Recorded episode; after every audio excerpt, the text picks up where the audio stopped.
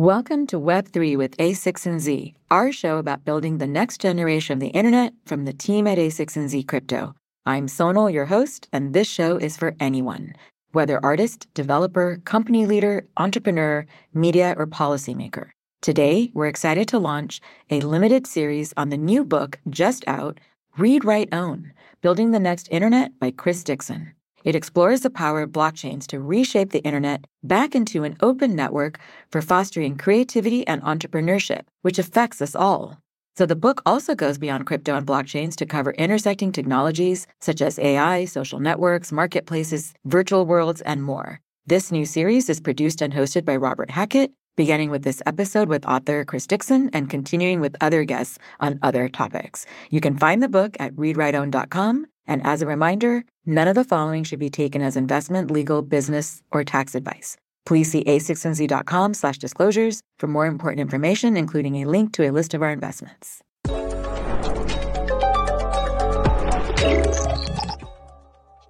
I got into the internet for its open, democratic kind of anyone could go and build a website. I think that's a serious risk at this point. I think blockchains are the only kind of credible way to turn that. I go through that in detail in the book. That's what the book's about. That is what kind of motivates me at this point.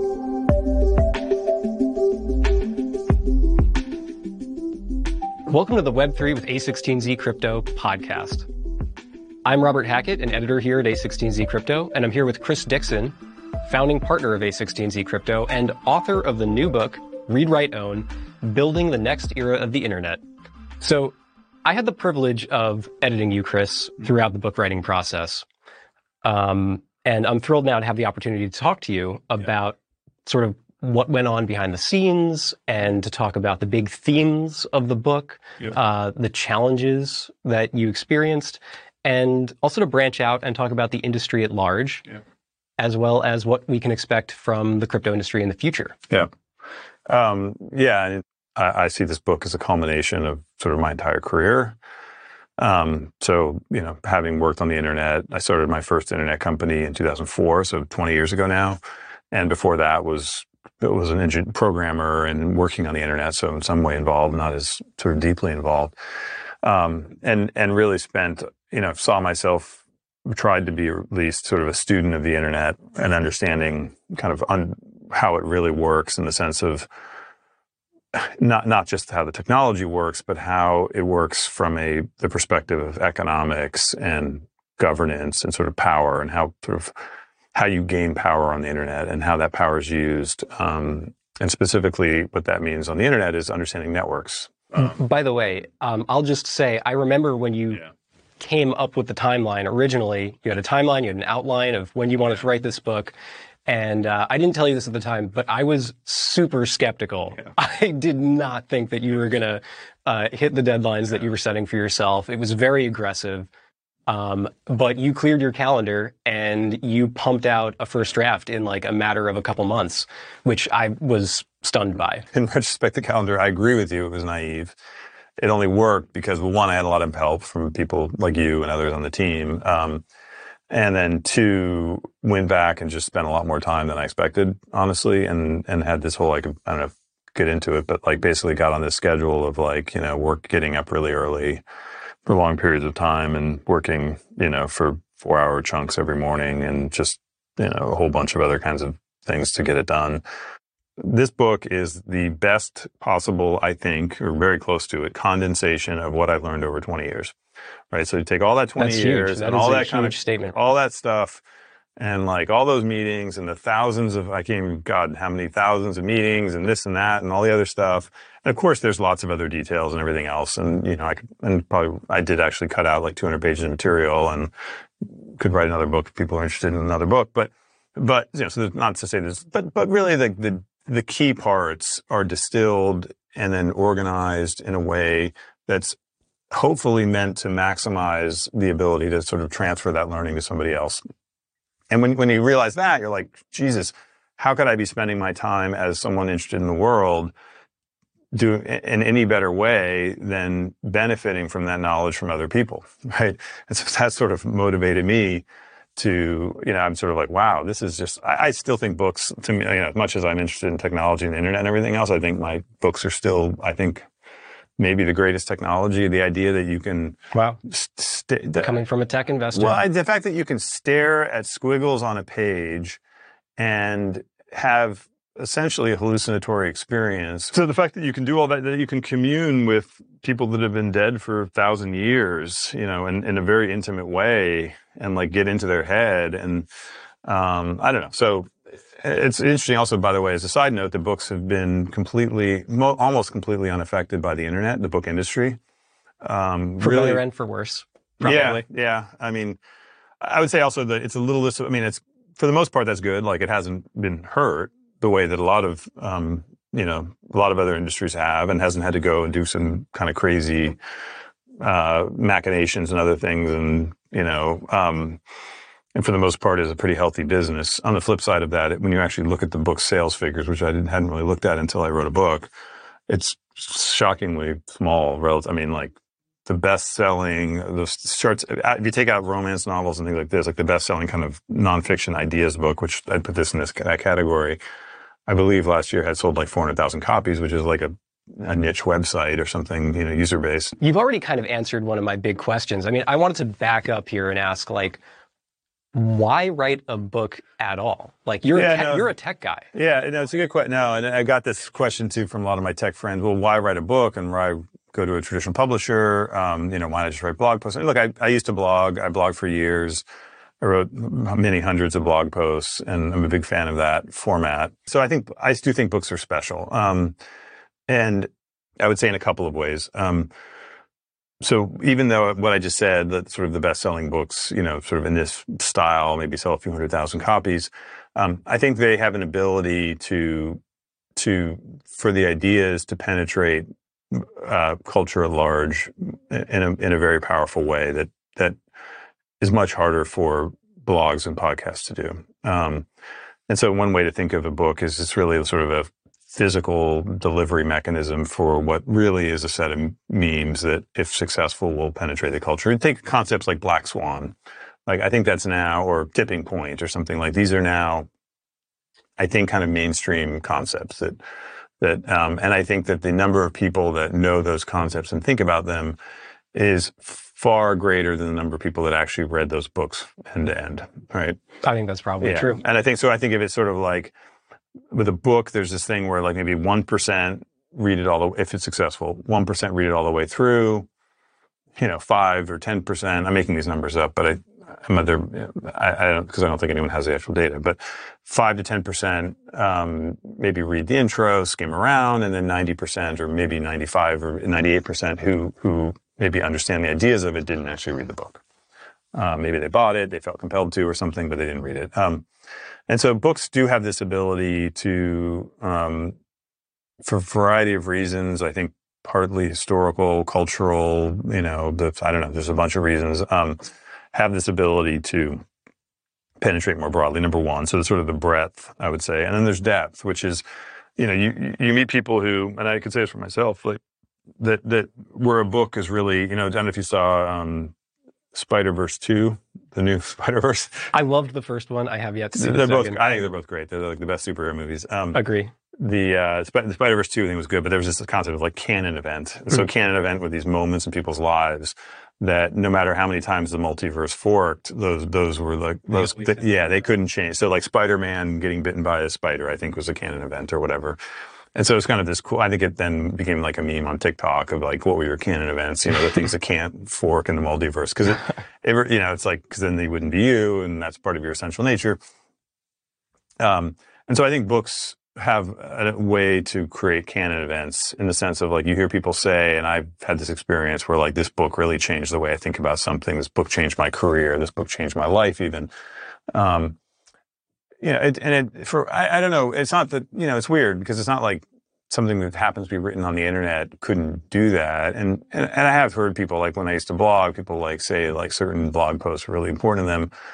Um, but but again, it goes to this kind of quality of I think this I think it's something about the gravitas of a book, the length of a book, the fact that it's sort of the right length to really kind of fully present a worldview, right? Because you're like a blog post, you can present an idea, right? A book, you can present a worldview. Like this book is a worldview. Like I'm not, I, I'm sure a lot of people will disagree with it, but it, it's it's a worldview formed over 20 years that's a self-consistent i'm sure it's a self-consistent worldview like it's a fully worked out system it's a fully worked out system that's consistent with the facts in the world and everything else and sort of you think about it like it's a full kind of theory i think it's a theory that a lot of people will find novel because it's a different way to look at things than i think that if you just sort of are a casual internet user and haven't sort of seen how the sausage is made behind the scenes um, but so a book, I think a book is special in that it can present a worldview. I, I, I think it's very hard.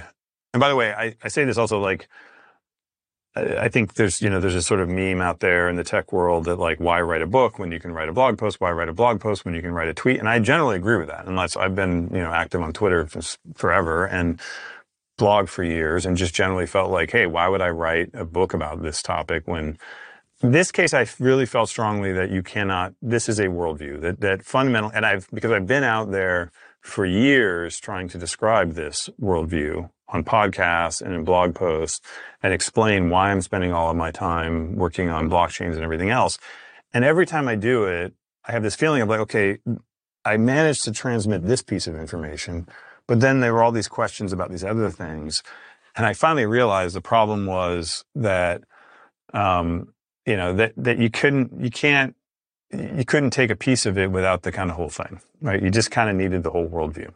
It's interesting to hear you describe it as a worldview because, uh, you know, people might think about a book about crypto or blockchains as a tech book, as a business book, but really, this book is it's kind of a philosophy book. Yeah, I'd say. I mean, by the way, when I say worldview, it's not a worldview of like you know how to eat and live your life. It's a worldview of the internet. Like it's a it's a complete theory that's a, a different kind of perspective than most people I think will have of like how of the of the internet, which I think has now become, which I argue in the book, has become in some ways kind of this global mind, right? This this you know if you sort of think of it as a mind body dualism of like this is the digital mind, this is this global hive mind that we all kind of share and plug into, and that influences the way we think about things and ideas and our politics and our economics.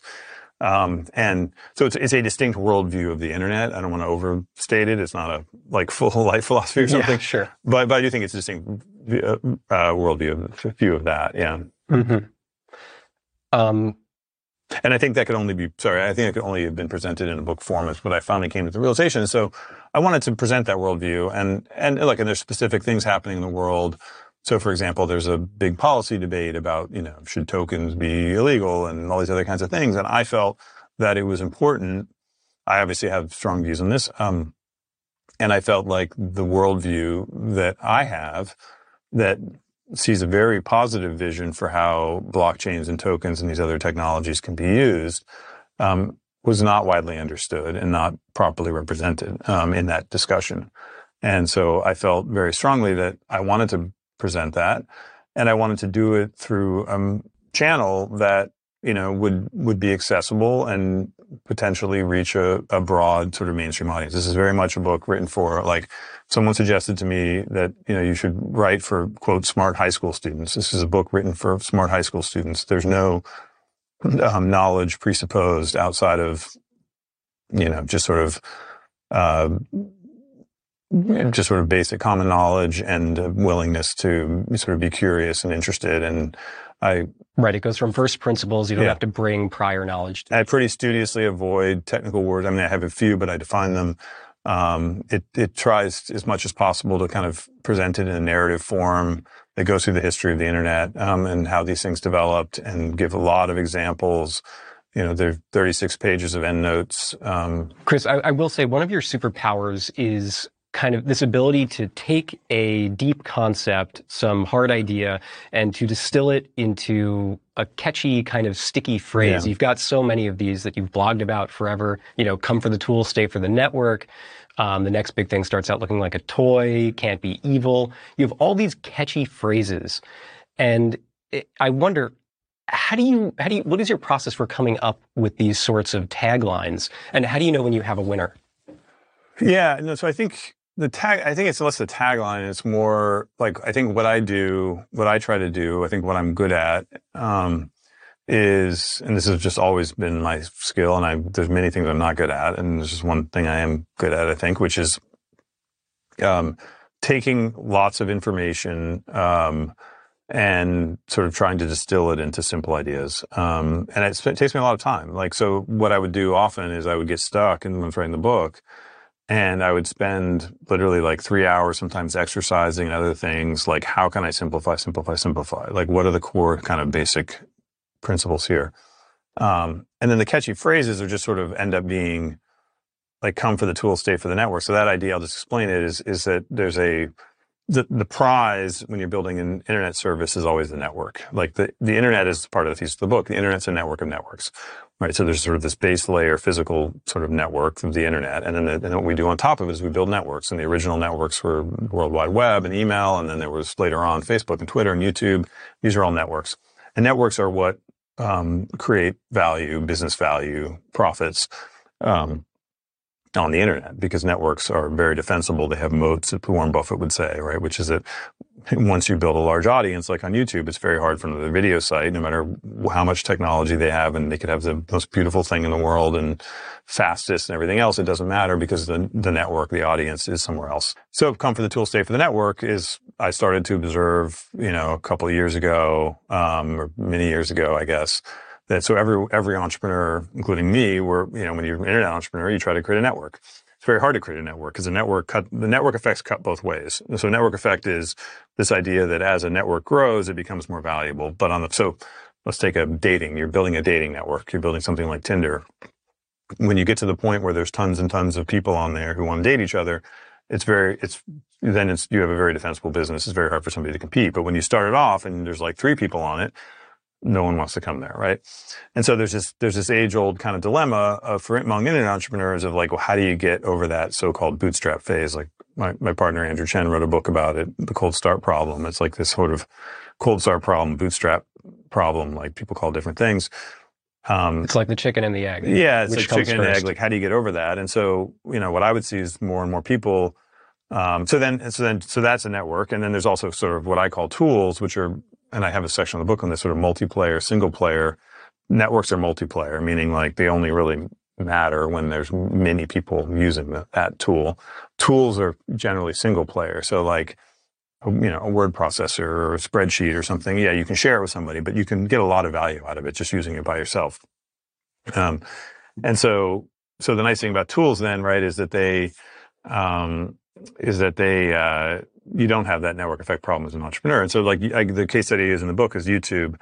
YouTube did the strategy, come for the tool, stay for the network, which is they started off 2005. Originally they were a dating site. They pivoted to being a video site. And they're basically their, their pitch was, um, they didn't have a network. They didn't have an audience. No one went to the YouTube site. So their pitch was, hey, and, and in fact, what was going on at the time was everyone had their own website. So like my, I have my website, cdixon.org, and then they would have their own audience and then they would want to put video there. So what YouTube did is they said, hey, you can come to our site, upload the video. It's all free. We'll subsidize it. And then you can take this little piece of HTML and embed it in your site. And basically they acted as a tool. You didn't need the big audience on YouTube to have that be valuable.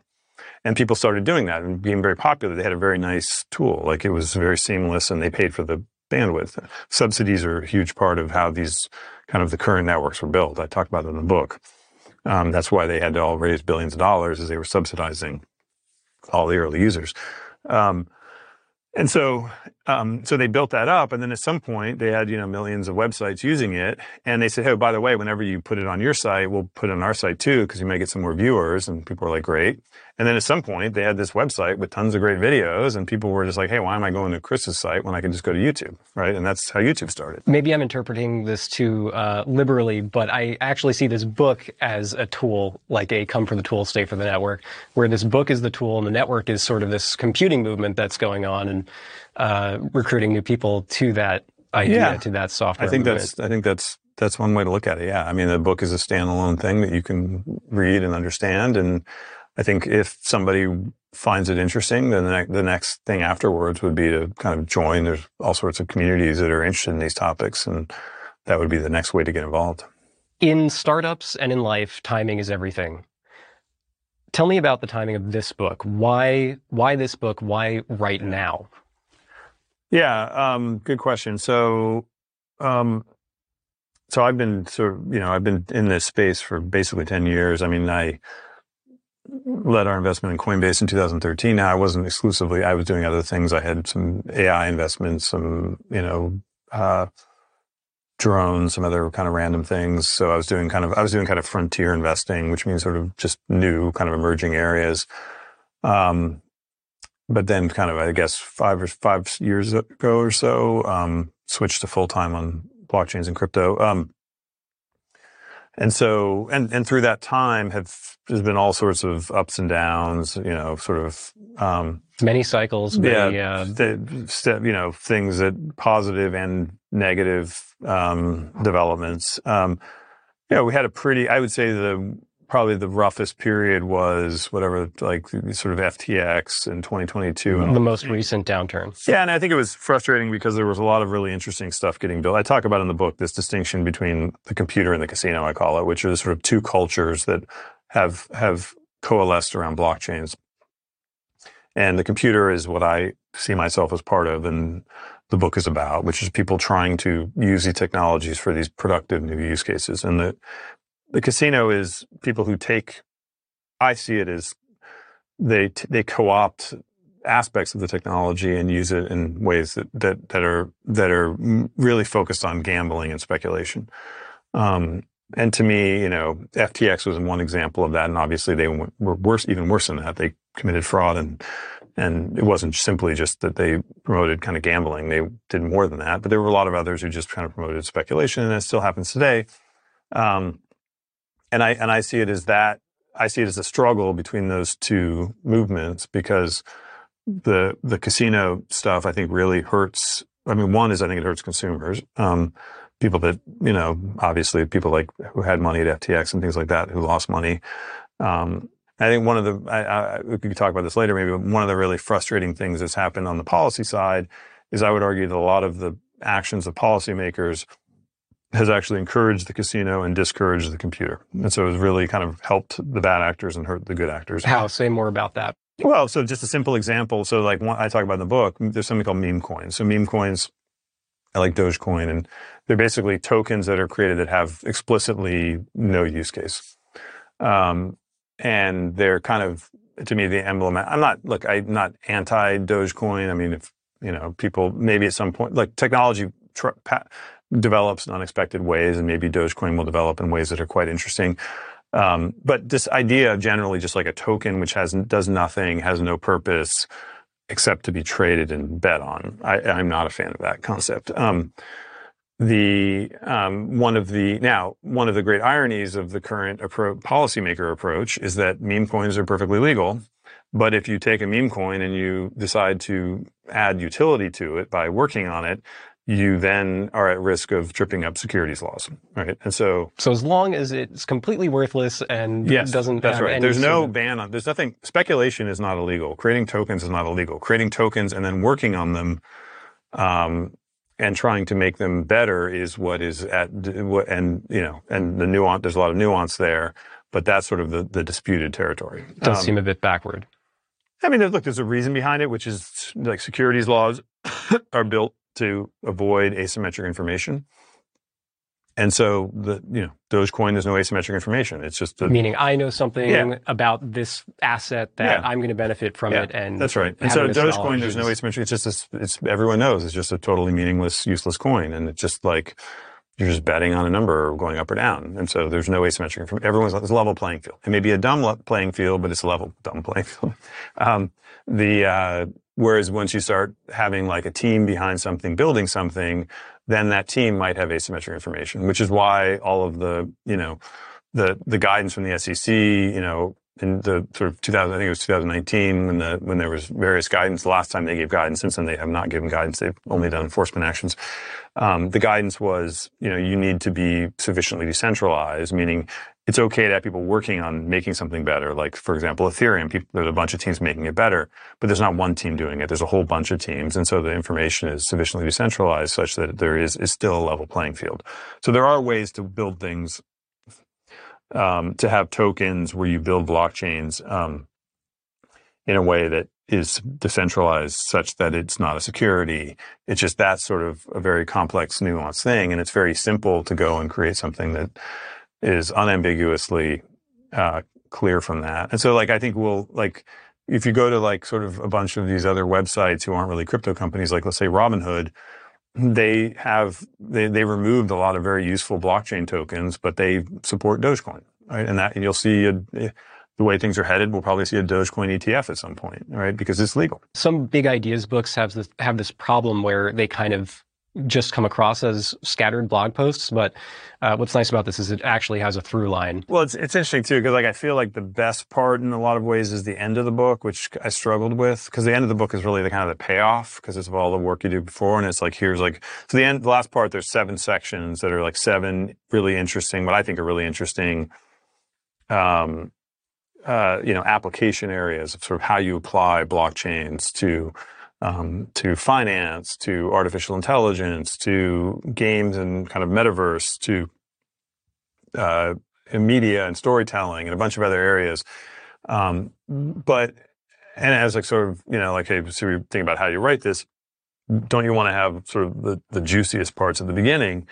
But the reality is you really need the background to kind of have the payoff because you have to do the work and you have to understand like what are the alternative ways that these things could be built. And that sort of goes through a little bit of the history and how we got there. And then I do a deep dive. People always ask like, what problems do blockchain solve? So I kind of do a deep dive on like why blockchains are a better way to build networks um, than these other methods, and and then very specifically go through the benefits, the economic benefits, the governance benefits, the software development benefits, people use words like decentralization. I don't use that word that much, but I mean, but it's about decentralization. And by the way, some of this is affected by like talking to policymakers, for example. I remember one in particular I was talking to last year uh, who said, you know, I, I, believe a bunch of the other stuff you're saying, Chris, but I don't think you can really have um, build software without a CEO.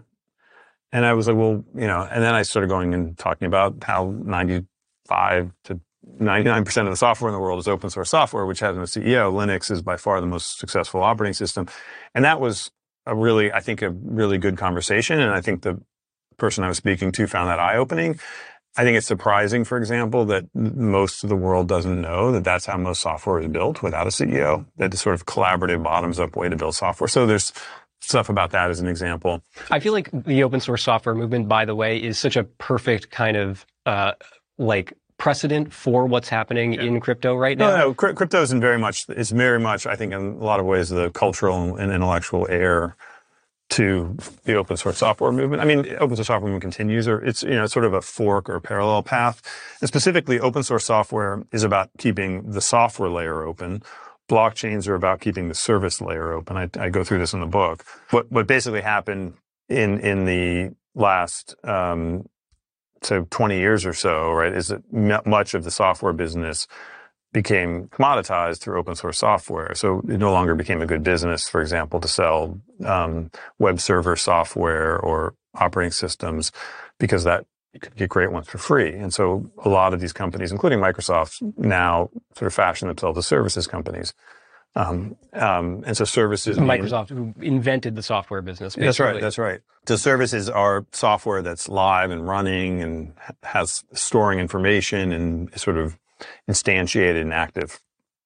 Um, and one of the one of the ways to view blockchains is essentially it's it's taking a lot of the ideas of open source software and uh, elevating it to the layer of services. So a blockchain is sort of an, one way to think of it as an open source service, you know. And so um, something like Ethereum, right? Ethereum is this computer in the sky that anyone can access. Um, nobody owns it.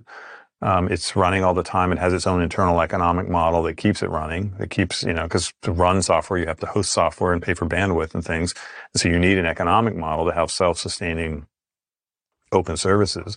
And so Ethereum is this sort of, you know, self-funding. It's not self-funding. You pay to access it, and there's a, so users and developers pay to access it, and then that money gets flowed back into the hosting costs and things like that. It's very much like the mainframe computing yeah. model, time like sharing, yeah. pay as you go sort of, back in the 60s. Yeah, it's, and... it's sort of this open source, bottoms up collaborative model and got together with mainframes and created this new kind of open community owned mainframe is one way to think of something like Ethereum. Um, and that lets you then create services on top which inherit those properties, right? So you can create a game on top of Ethereum, which inherits it, meaning all of those properties I just described of being open and community owned also apply to the thing created on top of Ethereum, like the game. Um, and then that has all these downstream consequences, which go through in the book. What do you read? I read also, I read everything. I read fiction, nonfiction. I try to read, um, almost anything that has like a four or above on Goodreads, I'll read. uh, a lot of it's recommendations from friends. I always have a stack of books that I'm going to read.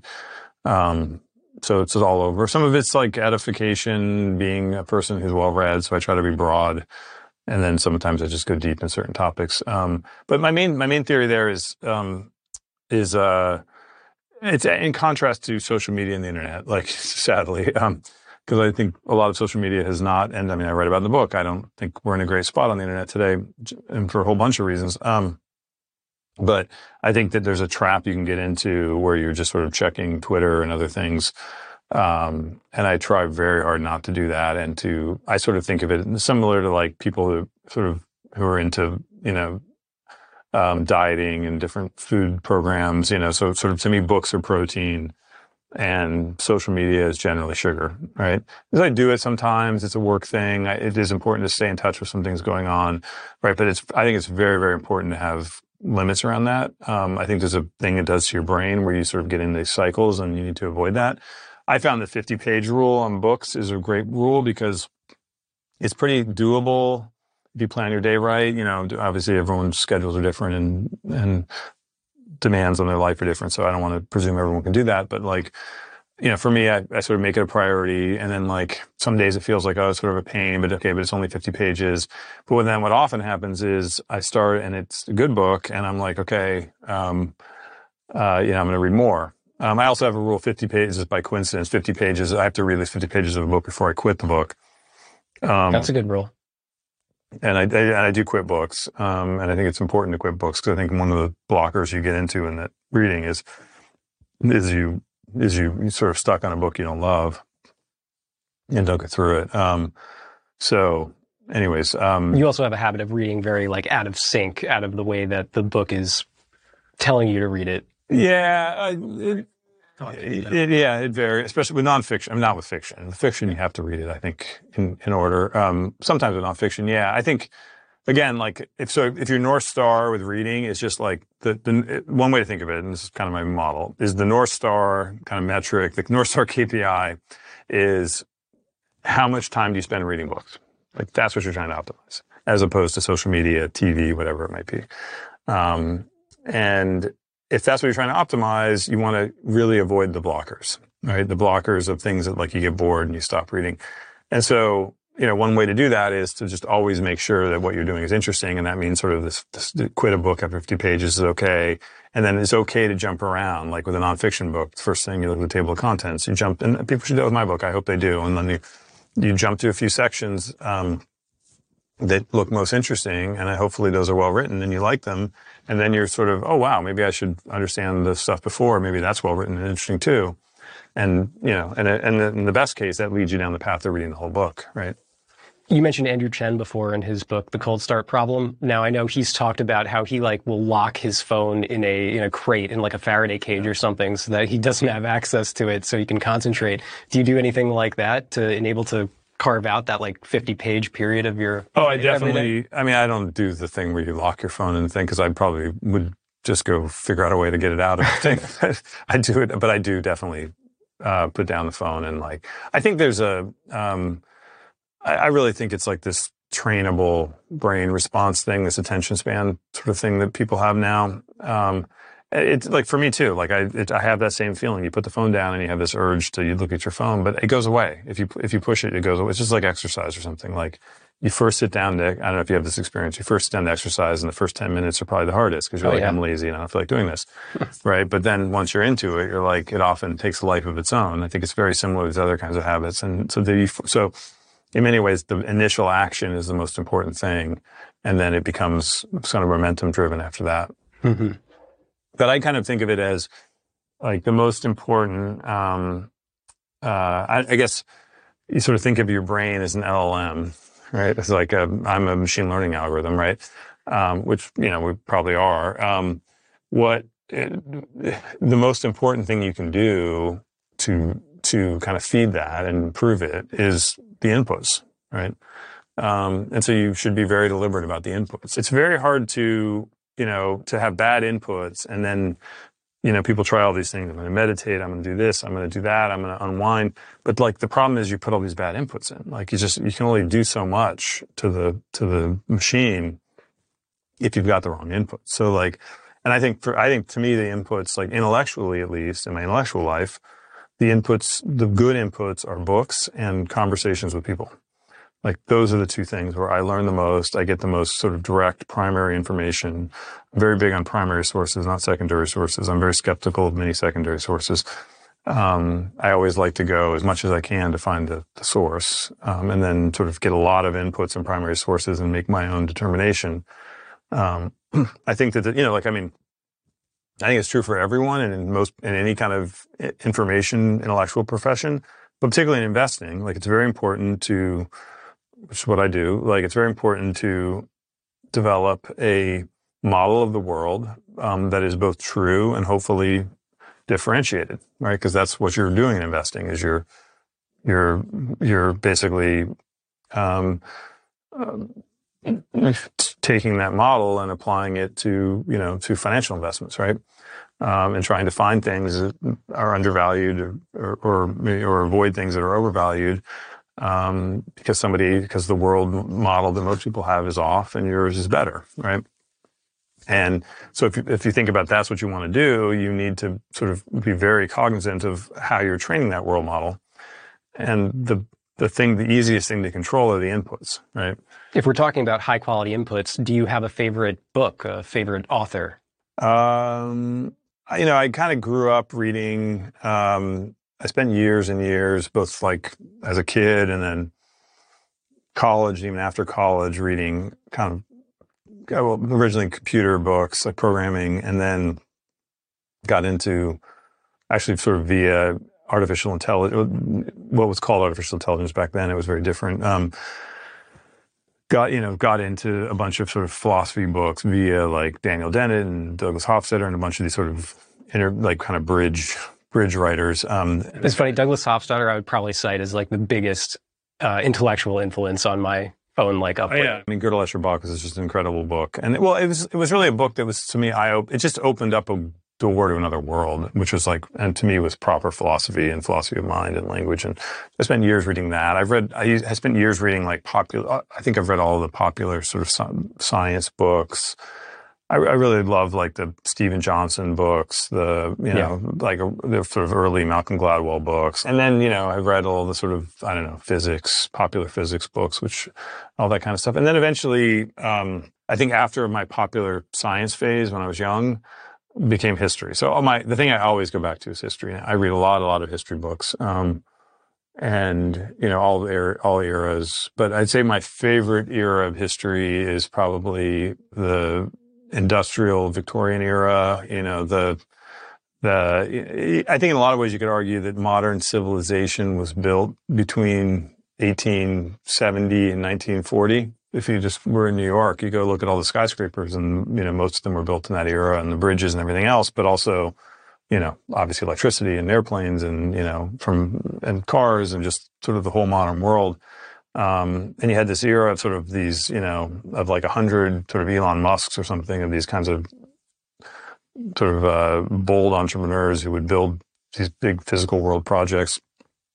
Um, and so that that's always an era, I love. Um, and uh, I've I spent a lot of time reading, of course, you know, computer history, tech history. Um, I really like the. I think it's under.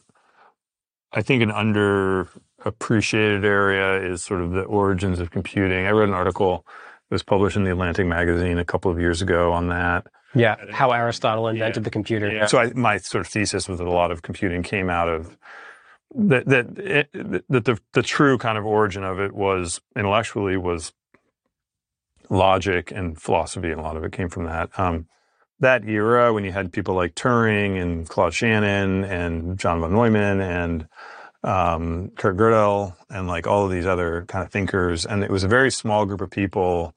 And what was really interesting to me was that um, what they were doing. I, I started off that essay with this quote from a computer scientist that was like if you'd surveyed the world in 1905 and tried to find the most useless, unpragmatic area in the world, it would be formal logic, right?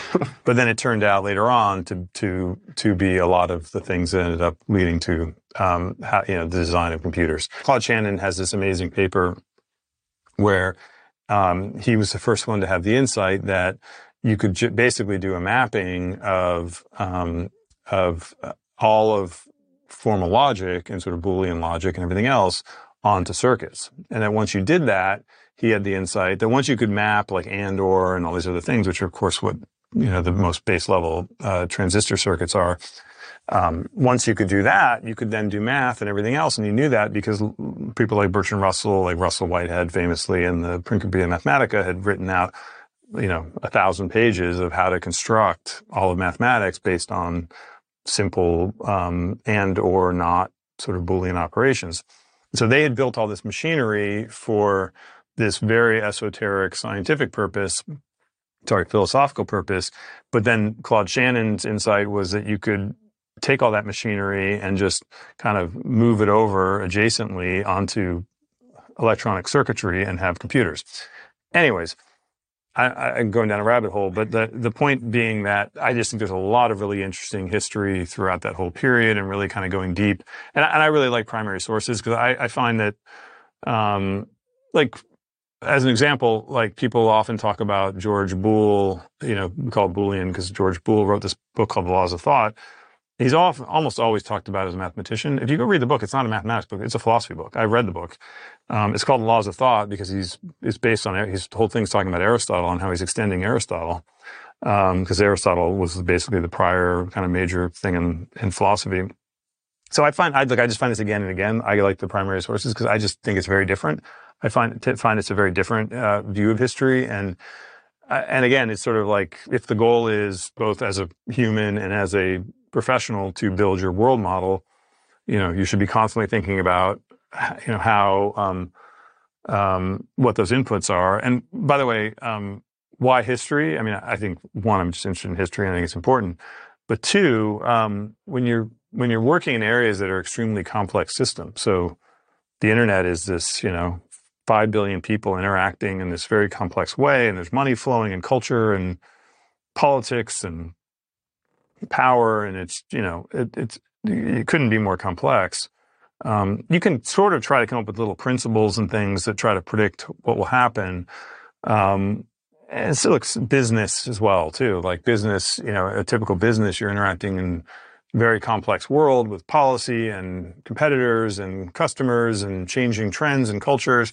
Yeah. And you, there are certain rules and everything else, but I've always found that, that, that the best guide is history because history is a series of examples of people interacting in very complex adaptive systems and how that played out, right? And so they give you these very interesting kind of rules of thumb. So like I talk about history in the book, but it's really, I'm not actually interested in history per se. I'm interested in history uh, in as much as it helps us I'm, I'm interested in the future. And and your his, friend the, uh, Sepp Kamvar actually he turned me onto this quote from Neil Postman. I'm going to butcher the exact wording of it, but he basically said like history is the best way to learn any subject, any discipline. You, you something like you shouldn't teach history, but everything should be taught as history, yes, or something like that. Yeah, it's something like that, which is a great quote, mm-hmm. and I think that's I I agree with you, and I think it's a sort of a shame too when it's not taught that way, right? Because these things do generally have these fantastic um, you know, and very interesting story, very, and they're very human stories, right? It's like, I always find the humanity behind these, these stories interesting and all the struggles and i want to ask about the human element um, but uh, first I, I also want to just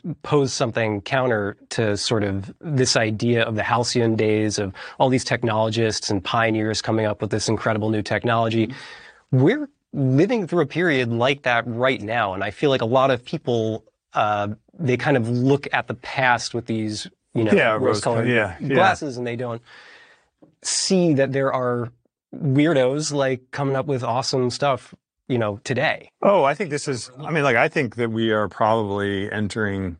I, I and I say weirdos with love and respect. Yeah, like I, I think this is one of the. I think this is maybe the most exciting period of technology. You know, I don't know. This, in some ways, you could argue that the next twenty years is the culmination of all of the developments in computer computers and computer science and everything else over the last you know 80 some years um, and it may all be, you know, between AI. Of course, I think blockchains play a very important role. Um, the stuff happen, you know, self-driving cars, virtual reality, like all of this. You have and then you still have you have all these new trends. You have existing past trends that continue to play out. The internet's still early. You know, it's 30 years into what will probably be, you know, a, one of the most important technologies, you know, in, you know, in centuries, right?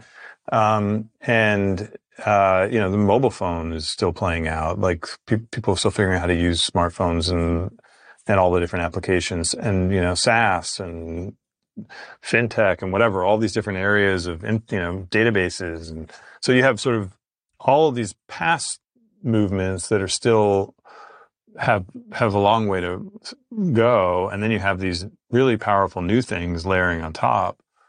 Um, and so I think we're potentially entering, yeah, and and look within that, there's I talk about a distinction in the book I call inside out versus outside in technology. So inside out technologies are technologies that kind of come from the cathedral. They come from Stanford or Microsoft or Apple. It's the iPhone. It's uh, you know Windows.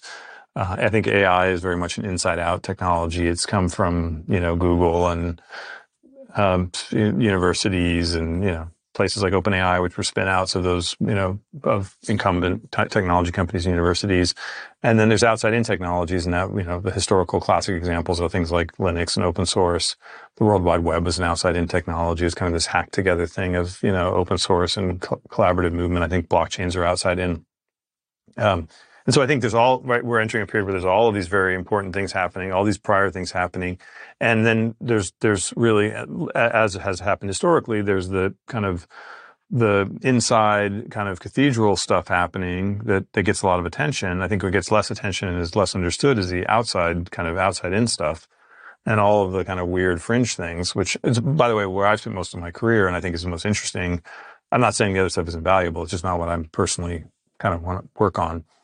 Um, so yes, I think there are sort of Wozniaks and um, you know and and uh, uh, uh, Linus Torvalds and um, and Tim Berners Lee's all over right now. I don't know. You know, it'll take a while before we we we you know can tell the whole story and, and understand what it what it all means. But but I think there's we you know and there's just and just the scope and scale of the internet and technology has increased a hundredfold, probably. The number of people working on it, the number of people, of course, using it. We're talking about these these people, these uh, these geniuses who who really wrenched the world into their orbit and, and changed the way that you know things work. Um, you know, with a book like this, it's a big ideas book, and there is a tendency for big ideas books to maybe get too abstract. So you mentioned the human element, yeah. uh, how like reading history is so uh, poignant because you learn about these experiences of people who lived these past lives that did amazing things. How do you how do you keep the human element in this book? Like people care about people yeah. fundamentally. So how do you how do you retain that to capture that sort of human interest and make yeah. it engaging? Well, I tried whenever like a lot of the structure of the book is kind of uh, I, I'm not I try not to be overly rigid about this, but I do try very hard to um, sort of alternate between kind of narrative telling stories that many of which you know I know from having been there or been you know at, involved in it at the time um, to then sort of um, the, providing kind of more abstract um, lessons from those stories right? And so I tried very hard to balance that and to really um, make that as relatable as possible. Um, but it, look, it is it is an ideas book. I mean, it is fundamental. It's not a you know, it's not narrative fiction or something like like it's not sort of an adventure story or something. I mean, I think, but it, so it is. There are a lot of ideas in there, um, but there's also a lot of history, a lot of stories, um, you know, and a lot of specifics and. Um, I'll tell you one thing that did it for me. Like you mentioned a few of your uh, the startups that you founded mm-hmm. and your experiences with them and yeah. how that has kind of tracked the progression of the internet yeah. over time. Um, yeah, no, I so I, I was the founder of two companies. And The first one was 2004, it was called Site Advisors Security Company. Um, and but the kind of there, I mean, the really, really important thing to me was that we were built on the open web. And so we went and rated websites and tried to provide kind of security warnings for users if they were dealing with somebody who was doing phishing or spyware. Um, but but very importantly, we didn't have to ask for permission to do that. We could go and sort of the web was this open community-owned network, and we could just build new pieces on top of it, um, and that allowed us to exist. It allowed us to be part of the solution in the end. To you know, I don't know if it's solved, but it certainly has improved the security problems on the internet. Like we were part of that solution. We were ended up being acquired by McAfee and bundled into their software. It's actually a very our software, the the what became our software became is now a very popular, you know, big product for them. Um, but um, so that was very much like in that kind of you know Web two. I was in the Web two era, but it was piggybacking off of this Web two design, these open systems like the World Wide Web. Um, with my second startup, it was an AI company, machine learning company called Hunch that we started in 2008 and was acquired by eBay in 2011. Um, I think a couple of things. I think, you know, obviously, the, I think we were right about the long term trend about AI. I think we were too early. Um, but our bigger issue was that we, we kind of assumed that the internet would stay open the way that it had for my prior startup. And so we were, we had used all of this sort of data, um, that we'd crawled, um, and analyzed a little bit like OpenAI has done, you know, now from Twitter and other places. And those things it was started, kind of amazing. This was 15 years before OpenAI. Yeah, You were yeah. working on a Yeah, I mean, as they say in tech, if you're early is the same as being wrong. But um, so you know, so I'm not. It wasn't necessarily good that I was early, but it was. Um, but we were dependent on a lot of uh, other data sources, and that was right around when a lot of those data sources started uh, really kind of pulling back. Um, and so, you know, in the end, we ended up selling the company to eBay, partly because eBay had their own data um, and didn't need to use outside data. You talk a lot in your early blogging about this, uh, you know, platform risk. Yeah. Basically, before that became a, Yeah. a real issue. You're yeah, yeah, I've been blogging. I was, yeah, I mean, I cite myself in there once, and like, but I had a lot more examples uh, in, in on my blog where I was sort of obsessed with these issues of like the internet becoming consolidated. Starting, and I started blogging about this in 2009, and I have, you know, I don't it's know, it's been very consistent and Dozens of- very prescient. To, yeah, no, I mean, I, it's funny, like, yeah, it's not, there's no, um, I could have, I didn't want to, I didn't think it would be appropriate for the reader, but like, there was a lot of the things in the book that I write had been writing literally since 2009. Um, Yeah. And, uh, and I was Because I think some people they approach this topic and they see, you know, oh, here's another tech investor. They're gonna, Yeah. you know, the same thing that happened with Web two is going to happen with Web three. I was thinking about this the other day, like, why, why, why did I even, like, why do I work on the internet? Like, why is that? Like, I picked the internet as my profession. Um, Yeah, why? I, I was very attracted to the ideals of the internet. You know, the '90s ideals of the internet of like that it would be this open, democratically owned, permissionless system, um, and that you would have all of these kinds of, you know, you'd have open APIs and collaborative development, and anyone in the world could put up a website and build something, you know, get distribution and get users and build a business, support themselves. To me, that was what was special about the internet, like, and what made it different than broadcast TV or radio or other form of newspapers or other forms of media, right? It was open, it was democratic, it was, um, and, and, and I, um, started worrying about that when I started blogging, like 2009 ish.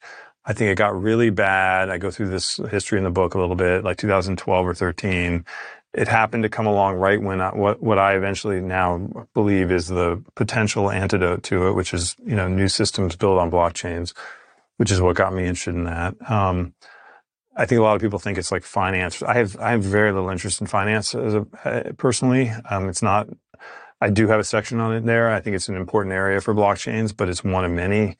And and um, and honestly, I had to kind of force myself to write it because I'm just not interested in finance.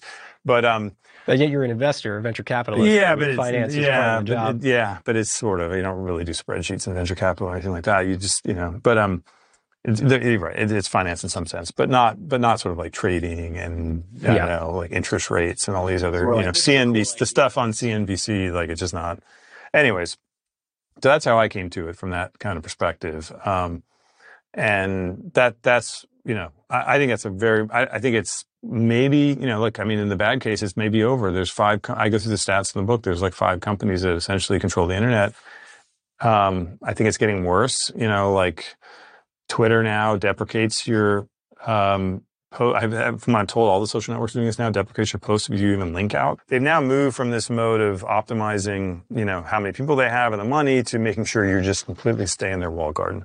I mean, it's so the attract extract cycle that you lay out in the book, which I think I think that that one concept, understanding that, is like seeing the code in the matrix. Yeah, there's a yeah, there's two, you're referencing them in this in this early section of the book called corporate networks and talking about sort of the the logic of how there's basically I think a very predictable kind of logic to how these these centralized network services like Twitter and Facebook, how they evolve and the, they they start off attracting, meaning they sort of come join us, we'll do all these wonderful things, and then over time the logic switches, sort of the incentive switch, and this and I go through and it's really like this is not like some cultural thing, like it's literally the if you actually just analyze how network effects work, the incentive switch at some point where it's more attract, important for them to extract money from the network than it is to attract complements to the network. And it happens over and over. Again. It happens over and over. It's a repeated cycle. People keep falling for it, unfortunately. Um, it's going to happen now again with AI. A new generation will fall for this again. They'll build on top of these other platforms and then suddenly things will switch and they'll, they'll learn the lesson the hard way. I'm hoping they'll learn the lesson the easy way. you can read the book. but they may learn it the hard way. Um, but, um, but and it's by the way, I think it's about to get much worse. AI will make it like I'm pro AI. I think it's a great technology. It's very important, but it's a central. It's generally a centralizing force. It rewards companies with lots of data and money and compute and everything else, and that will further favor the incumbents. So, I think it's a you know situation. So I got into the internet for its open, democratic kind of anyone could go and build a website. I think that's a serious risk at this point. I think blockchains are the only kind of credible way to turn that. I go through that in detail in the book. That's what the book's about.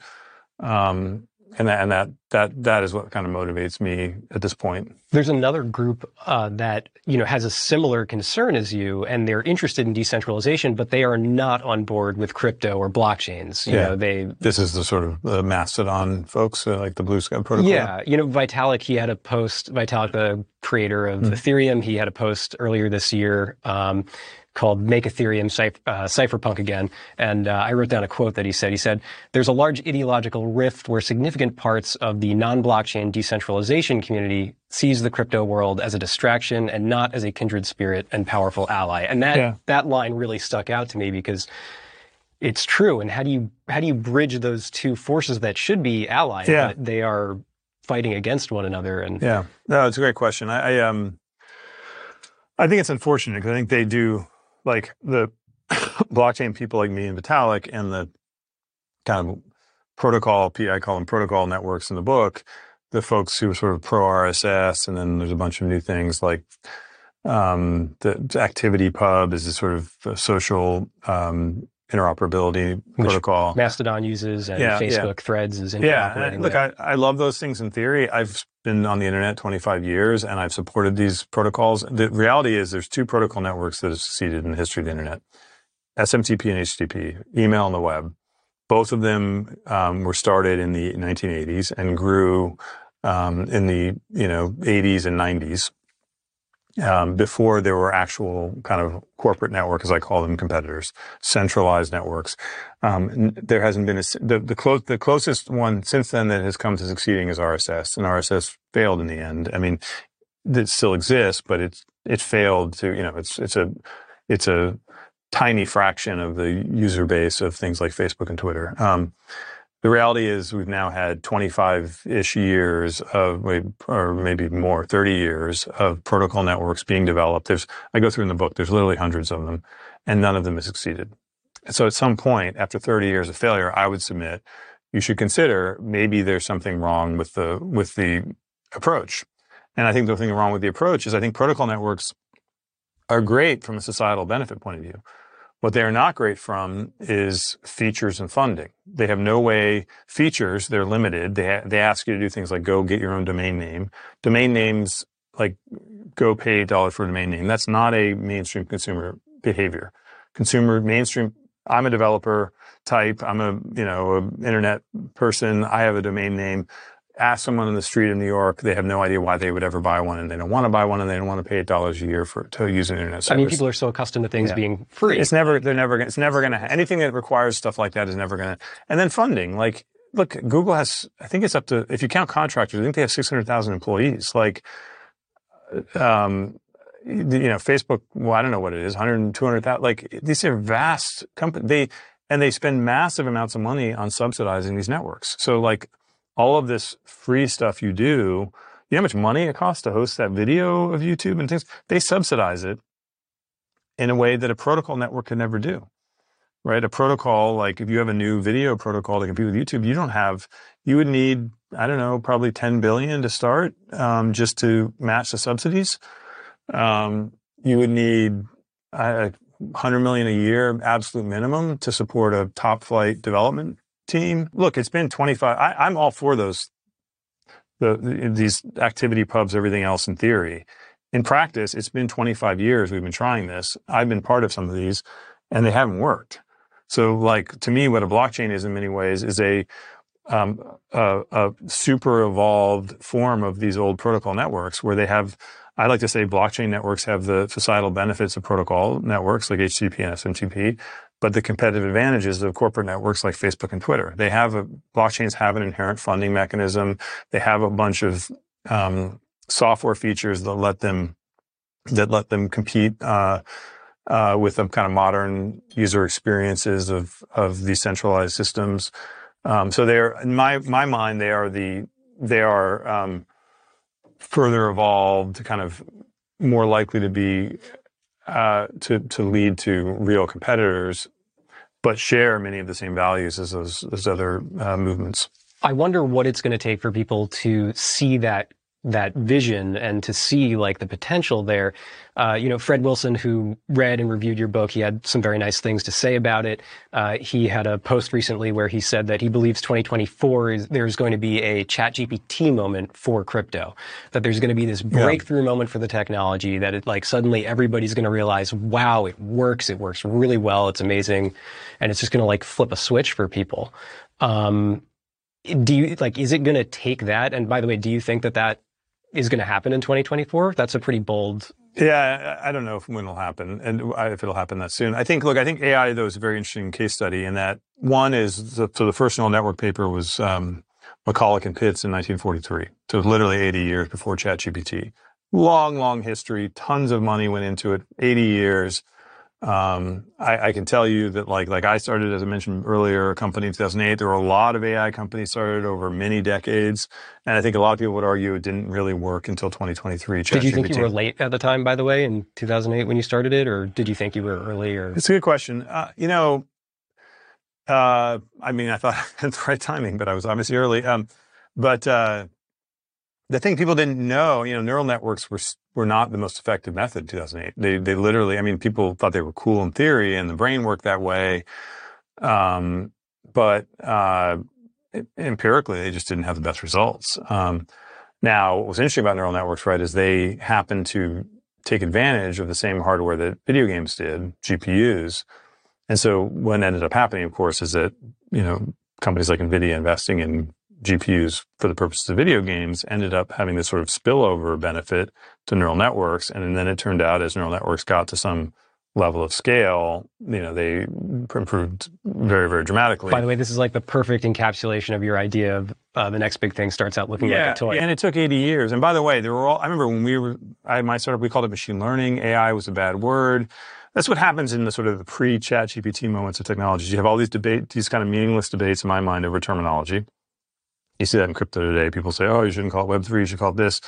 I just, in the book, I just use descriptive words like blockchains and I try to kind of sidestep the tribal battles. Um, in the end, I don't think it matters. It's just what matters is products in, in technology. Like you can have different names, you have different presentations of it, different ways of explaining it. What ends up mattering is the products, I think. And so I think Fred Wilson is exactly right. Like at some point, there will be a ChatGPT moment. There will be a breakthrough. I don't know when exactly it'll be. I've learned that I think I've been pretty good at predicting what happens on the internet. I've been pretty bad at predicting exactly when it happens. so I try to put pretty wide error bars around my time predictions these days. So I don't know exactly when it'll happen, but that, that's actually an interesting point because the timeline of a book is so like it's so long. It's a sluggish process. Yeah. It comes out like you finished writing it months ago, but it takes a while to actually get it out in the world you know, how do you future proof your writing when you're writing about something so fast moving like the tech industry? Yeah, it's hard. Um, and, you know, in the book, I think specifically, like, look, I mean, it's just, it's a balance too, because you don't want to go too. The, obviously, the more, in some sense, the more abstract you go, the more time proof it is. But if you go too abstract, it's hard to read, and you want to use examples, like you want to use particular, like name particular products, for example. I like I I've read a lot of business books. I've like I remember rereading Crossing the Chasm recently, which is now thir- know, 30 years old, yeah. and he talks about PalmPilot and about and, yeah. and like it really kind of hurts the book, frankly, that it's like the examples look so yeah. kind of old because inevitably the you know like new startups will pop up. Some will do better. Some good ones will go downward. And so you'll just get some of that wrong and that will date the book more. And so you got to be a little careful to avoid things that are kind of timely like that. Um, but at the same time you need to give examples so you can't just be too abstract. So that's one thing. Um, I mean, the AI stuff in particular, like when I started writing it, was sort of pre ChatGPT. Yeah, this was before yeah. ChatGPT. I didn't actually, out. and I thought I may have to change more of that, but I didn't actually that much. I think, like I was talking, like I talk about this idea of like kind of needing a new covenant between creators. Yeah. And uh, so there's been like a long time implicit covenant, sort of economic covenant between, for example, websites that, that provide content and search engines that consume that content and share that content. And there's sort of the covenant is we'll let you use some of the content if you send traffic back. And it's possible that new AI systems will change that covenant because they won't be sending traffic back. They'll just give the answer. So what's the new covenant? Things like that. And so I guess, I don't know, that feels like it's like that was a timely thing that also I think will last for some period of time. I mean, at some point it'll work itself out, but um, I think that one probably has a longer term kind of time horizon. Um, You've got seven applications in the back of the book um, for potential uses of crypto, yeah. demonstrating its potential and its utility. Uh, if you had to pick one, what's your what's your favorite of the bunch in there? Which one sticks out the most to you? Well, there's sort of two dimensions in that question. There's kind of what would have the greatest impact on the world, and then what do I just think is sort of cool intellectually? Mm-hmm. Okay, because like for example, the finance section. Um, if you could figure out a way to dramatically improve and lower payments throughout the world and lower remittance costs, that could have a massive economic impact yeah. on lots and lots of people, right? Who pay 7% now or whatever they pay to send money back home or something. So I, you know, things like that, I think, um, yeah, instantly life changing.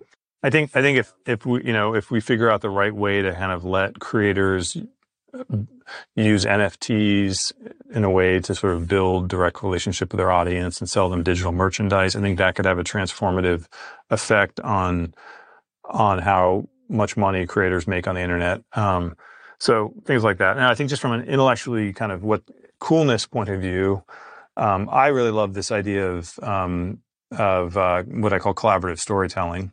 Collaborative storytelling is basically the idea that um, you get a community of people together. They collaboratively develop kind of a universe. Sort of think of Harry Potter or Marvel movies or something, but their own original universe.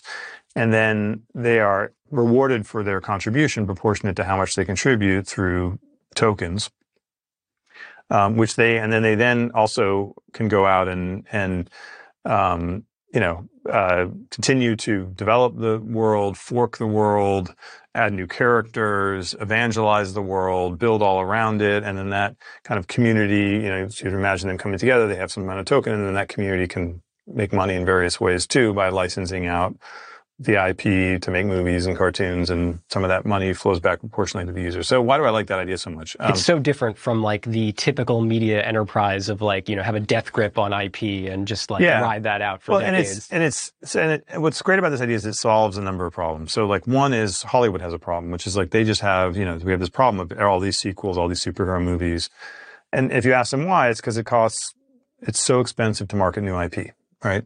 Um, it costs hundreds and hundreds of millions of dollars to create some new narrative universe. Um, uh, okay. On the flip side, you have all of these really active, creative, enthusiastic fan bases who want to be a bigger part, you know, who are up there saying, Hey, I think Star Wars should do this. I think Marvel should do this. Um, who want to be part of it, who write a lot of it in times very good fan fiction, right? So you have this very active fan community, but the fan community wants to be participants, but is only, um, uh, but in, in a lot of ways feels left out and of course has no way to make money doing this. Um, and you know, and it's sort of left on the sidelines. So, what's so cool about this idea is it kind of brings these two things together. And so you imagine, and it takes look at harnesses. Like you think about something like I kind of talked a little bit dismissively about Dogecoin before, and then it's a meme coin, but there's also something really positive about Dogecoin, which I mentioned in the book, which is that it's it's it's the power of this community. You have millions of people who are, all feel the sense of being united around this around this um, token, um, and who go out and evangelize it. And you know, Bitcoin's the most extreme example of this, where it, you know, it's just sort of probably at this point many tens of millions of people who are true believers, and they spend all this time blogging and writing and tweeting and going on TV yeah. and doing everything else. And so, what if you took that energy and harnessed it and put it into this narrative universe? So you have these people who are passionate about it, who help create it, who fork it, but then who also evangelize it, and that solves that marketing problem. Right. There's no Bitcoin Incorporated yeah. going out there putting up billboards. It's That's like right. the distributed community is all. But then, but then it also creates like this economic model for these users, right? So these people can be anywhere in the world. They don't have to be in LA. They don't have to know people. It can be just the same way that Wikipedia kind of democratized um, the the kind of the left brain. This democratizes the right brain, hmm. right? like the creative side, and you can imagine yeah. it's applied to all sorts of other creative areas right? And so you you know, and, and so you take these this these folks who right now are kind of left out of the internet economics, right? Like there isn't really a model to be a writer on the internet outside of going and you know to LA or some other hub and you know joining the traditional world media world um, and so this provides kind of an internet native way for those folks to to you know pr- pursue creative activities um, I think generally, like we are in, and I read a lot about this in the book. I think we're in a, a lot of, I think I haven't done the word count, but I think probably creators and creativity are up at the top of the word count of the book. Um, you know, a lot of my feeling is that this should be a golden era for creators. Um, you have 5 billion people who have smartphones and you can push a button and instantly uh, reach those people. Um, and people are as passionate or more passionate than ever as, about you know music and stories and everything else. Um, and the only reason that it is not a golden period, I believe, and I, I think I write argue this in detail in the book, is because these you know five or six giant intermediaries inserted themselves in between on that relationship between the creator and the audience. Yep. And took most of the economics. Um, and if we can figure out a way to bypass those those five or six people, companies, um, we can transform the economics. So that's really, in a lot of ways, the theme, the themes I write about, right? Is like, and that's one reason I like that idea is it's a, it's a really interesting, clever way to start to do that, to sort of bypass those big platforms. And I would recommend the take rates chapter for anybody interested yeah. in understanding that idea. Yeah, the take yeah. rate is sort of the toll taken. The, the literally, it's a word that means a percentage of money that flows through the network taken by the kind of network operator. Um, and one of the remarkable things that Facebook and Twitter and the other companies have pulled off is they basically have 100%, close to 100% take rates, which is unheard of in any other area of the economy. Um, um, and it, I think, has really kind of destroyed the economics of the internet for most people. Yeah. What will make this book a success in your view? Yeah, I think the main thing I'd like to do is, um, uh, well, a couple things. I think so. One, one, I really want, I really hope it will be the book that people that work in this industry I, I, a lot of people that work on blockchains and crypto have told me that you know they they can't explain. They, they, are very excited about it. They know why they're excited about it, but they have trouble articulating that excitement to, um, sort of sharing that excitement with family and friends and, and, and prospective employees. And I, I I really wrote this book hoping to be the book that this is the book that you give to those people to explain to them. So it's you know a concise encapsulation of why I'm spending my life doing this, right? Or, or anyone who is. So I think that's sort of step one. I, I really hope it'll be that. The initial signs are positive. I'm having, you know, I don't know, it's like 30 to 40 folks in the industry read it and they seem very excited by it. And a lot of them are buying it for their company now, like in our portfolio and other places.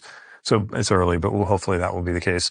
And then I think the next rung around that would be, you know, I sort of my mental model, like, look for, for, bet, for, for, unfortunately, crypto and blockchains have become somewhat politicized. Um, and there's a set of people out there who, you know, who have decided that anything involving them is evil. Mm-hmm. There's, of course, on the other side, a set of people who love them. Um, and there's also this weird tribalism within crypto. Some people love only certain blockchains like Bitcoin. All right. But then I think 80% of the people of the world, I, th- I think, don't have an opinion. And in fact, we've had surveys and other things which kind of demonstrate that. Like, they, they're like, yeah, I've heard about it. I don't really know right? I'd like to reach some set of those people and say, hey, this is really promising and here's why. And maybe, you know, you should be open minded to what, getting involved in some way, whether it be as a developer or you know entrepreneur or just simply as a user or participant in these networks and like so i hope that you know my ideal ambitious goal would be for that kind of meme to spread and for people to kind of understand what the kind of productive use cases of blockchains are and not just the speculative use cases and for that to sort of become part of the broader cultural conversation yeah, I mean, I'll say my favorite review that's come in so far has been from Kevin Kelly, the founder of Wired. Yeah, he said this book changed my mind. I know, and I've I, you know, so I've known Kevin. I've of course been a huge fan of his all his life, and I mean all of his career, and read all of his books. I had the privilege of meeting him a few times, um, and and it was always frustrating to me because he kind of agreed with everything, but didn't agree with that. Yeah, right? and so yes, for him to say that, I know he wasn't. He wouldn't have. He would have just said thank you for sending me the book or whatever. He wouldn't have he would have politely not said that. So for him to say that and to let us put on the back of the book and everything, I agree with you. That was great. Yeah. Um, I think you get a quorum of that, of enough minds changed, that really yeah. makes this book a success. Um, if you had to write a second book, what would it be about? I have no idea. I thought the process was kind of fun. And it was painful, but fun. But to be honest, like, I don't know. I, I, no, I don't have any plans. Um, but I did like the process. So if I had the right thing, I would do it again. Um, I will say, uh, when I was writing this, I was like, on the negative side, it's so frustrating how um, no one seems to understand this topic, and I have to write this book.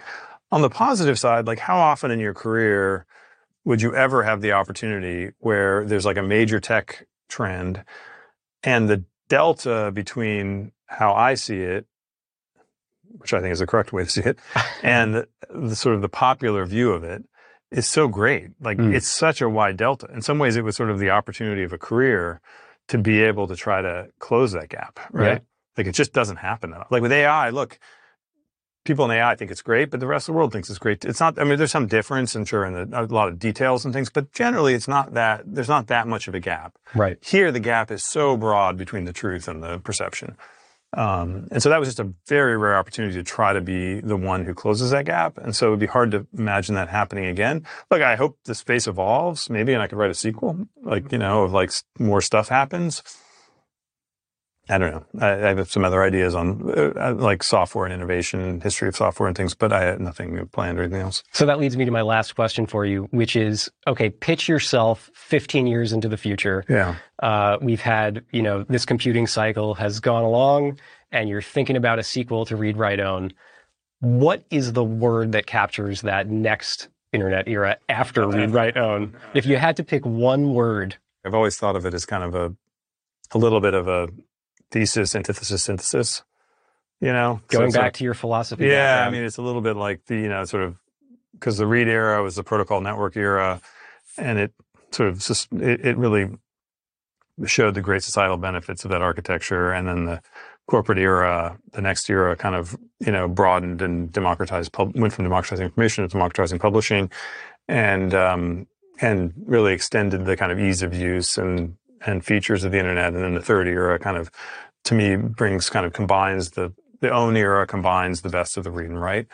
And so if you believe that, there is no act four. It's the end of history. It's the end of history. But I mean, if you had to, I think the next obvious vector would be sort of this very deep immersion. Uh, I do think it will happen. I know it's a cliche, it's a sci-fi cliche, but it's going to happen, which is people kind of living inside of these metaverses with full, you know, three-dimensional immersion and everything else. So I don't know. The AI stuff too is very interesting. Like, does that lead to some other other kind of era of the internet like that too? I don't know. Um, Chris, thanks so much for yeah, thank you, Robert. sharing this conversation. And uh, everybody else, this book is on sale, and you can buy it at wherever you buy your books.